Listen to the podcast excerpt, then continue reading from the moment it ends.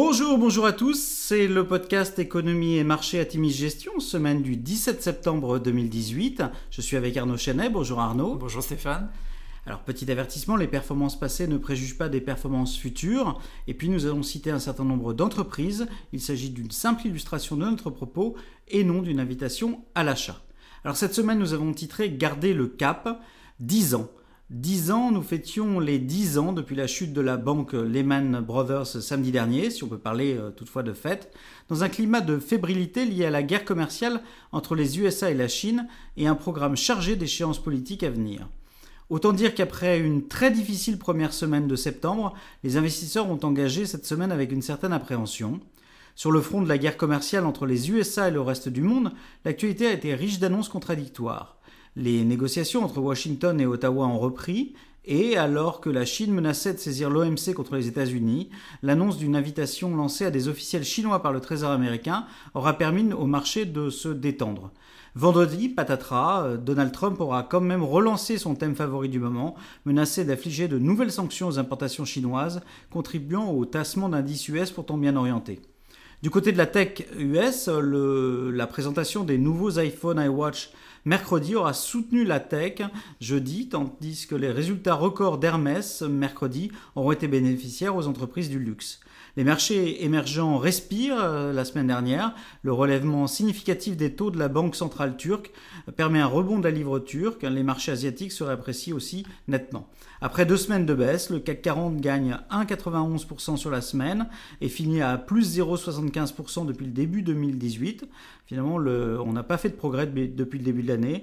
Le SP 500 gagne 1,2% sur la semaine et le Nasdaq 1,4%. Alors Arnaud, euh, assez peu de publications finalement, on en a retenu deux significatives.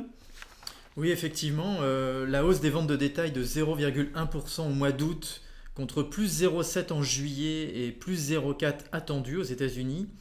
Euh, et puis également, on, aura euh, vu qu'il y avait une première baisse des prêts à la production en un an et demi également aux États-Unis. En Europe, on a une amélioration surprise de l'indice ZU allemand du climat des affaires en septembre à moins 10,6 contre moins 13,7 en août. Et puis en Asie, on a euh, l'indice des prêts à la production chinois qui progresse de 4,1% en août contre 4,6% en juillet. Et du côté des sociétés? Sur les sociétés, en Europe, on a Inditex qui publie un résultat semestriel très rassurant et qui entraîne un rachat partiel des positions short très élevées sur la valeur. Les ventes sont en progression de 8%, le résultat opérationnel de 17% en devise locale, c'est quand même pas mal pour une valeur soi-disant en difficulté. Euh, et aux États-Unis, euh, Adobe a publié des chiffres d'affaires légèrement au-dessus des attentes, avec un chiffre d'affaires de 10 millions de dollars de plus que les 2,41 milliards de dollars attendus. Alors par ailleurs, nous revenons d'une conférence médias et télécom passionnante à New York avec quelques nouvelles idées liées à la thématique milléniale pour vos fonds. Il est vrai qu'on y parle partout des attentes de la génération Y. Nous sommes convaincus du fait que l'univers des médias accélère sa mutation. Netflix, Amazon ou Spotify rebattent les cartes, tandis que les acteurs émergents comme Hulu, Sling ou Roku trouvent leur place. Les grands acteurs comme Disney d'ailleurs euh, affûtent leurs armes. Mickey prépare une offre de streaming, un Netflix killer que tout le monde attend. Euh, les jeux vidéo, par ailleurs, offrent encore un fort potentiel de croissance, porté notamment par l'essor pardon, du e-sport. Et puis dans le domaine des telcos, bah, peu d'acteurs euh, différenciants selon nous et une nécessaire consolidation des opérateurs. C'est plutôt chez les fournisseurs de 5G que nous trouverons de la croissance. En effet, la bataille de la 5G ne fait que commencer. Arnaud, que conclure finalement cette semaine? Le cœur de l'actualité restera drivé par les avancées des discussions entre les USA et la Chine lors des prochains jours, ce qui nous invite au, maintien d'une certaine prudence dans nos fonds d'allocation.